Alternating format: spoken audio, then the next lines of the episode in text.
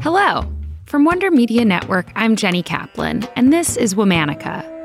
This month, we're highlighting Indigenous women from around the globe. Today's Womanican fought for the independence of her tribe at just 13 years old. Though her methods were controversial, many still remember her as a freedom fighter, leader, and hero. Let's talk about Rani Gaidinliu. Gaidinliu was born on January 26, 1915, into the Rongmei tribe. The Rongmei are part of the Naga ethnic group, native to northeastern India. They practice Vaishnavism, the largest denomination of Hinduism. In the 1920s, a rise in missionary activity and the ongoing British rule pushed the Naga to a breaking point. A movement called Heraka, or Pure, rose up.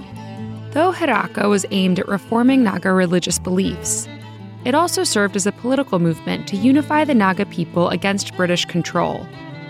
Gaidinliu's cousin spearheaded the coalition, and Gaidinliu herself joined the fight at just 13 years old. Though there was an Indian leader of the region, the British maintained true control, and they saw the Heraka movement as a threat. In 1931, the movement's leader was arrested by British forces and hanged. Gaidinliu, only 16 years old, became the leader of the Heraka movement. She ramped up its political goals, tying it more closely to the broader fight for Indian independence. By the age of 17, she was leading guerrilla forces to fight against the British and rallying political opposition across the region, including widespread tax resistance. In retaliation, the British imposed fines on the villages in the area, and offered a 500 rupee reward and a 10 year tax holiday for whichever village turned Gaiden in. But the Naga tribe supported Gaiden. The British manhunt against Gaiden grew so intense that she was forced to go into hiding. She and her followers moved swiftly across the state until October 1932 when intel suggested British forces seemed to be heading in the opposite direction.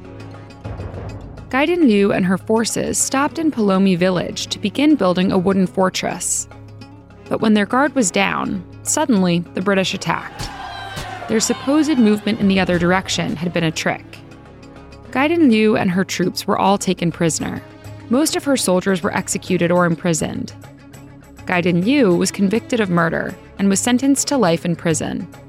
She would spend the next 14 years behind bars. While Gaidinliu was in prison, the last of her devout followers were jailed. The Heraka movement seemed to be finished. But India also gained its independence, and Jawaharlal Nehru became prime minister. He ordered Gaidinliu's release in 1946 and even gave her the title of Rani, a royal designation. Gaidinliu stayed with her younger brother for a few years before moving back to her native village in 1953, ready to take on other causes.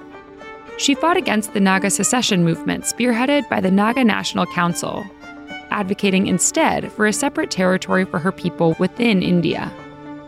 She also revived the Heraka movement. As she put it, loss of religion is the loss of culture, loss of culture is the loss of identity.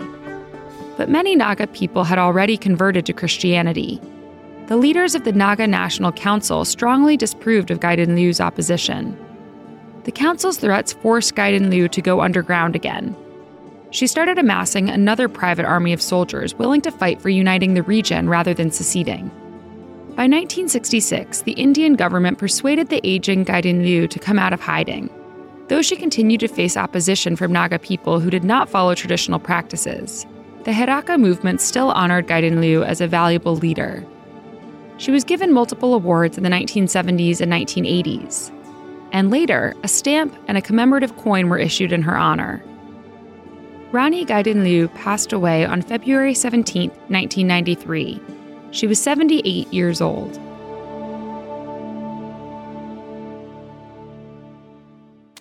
All month, we're honoring the legacies of Indigenous women. For more information, check out our Facebook and Instagram pages at Womanica Podcast. Special thanks to Liz Kaplan, my favorite sister and co creator. Talk to you tomorrow.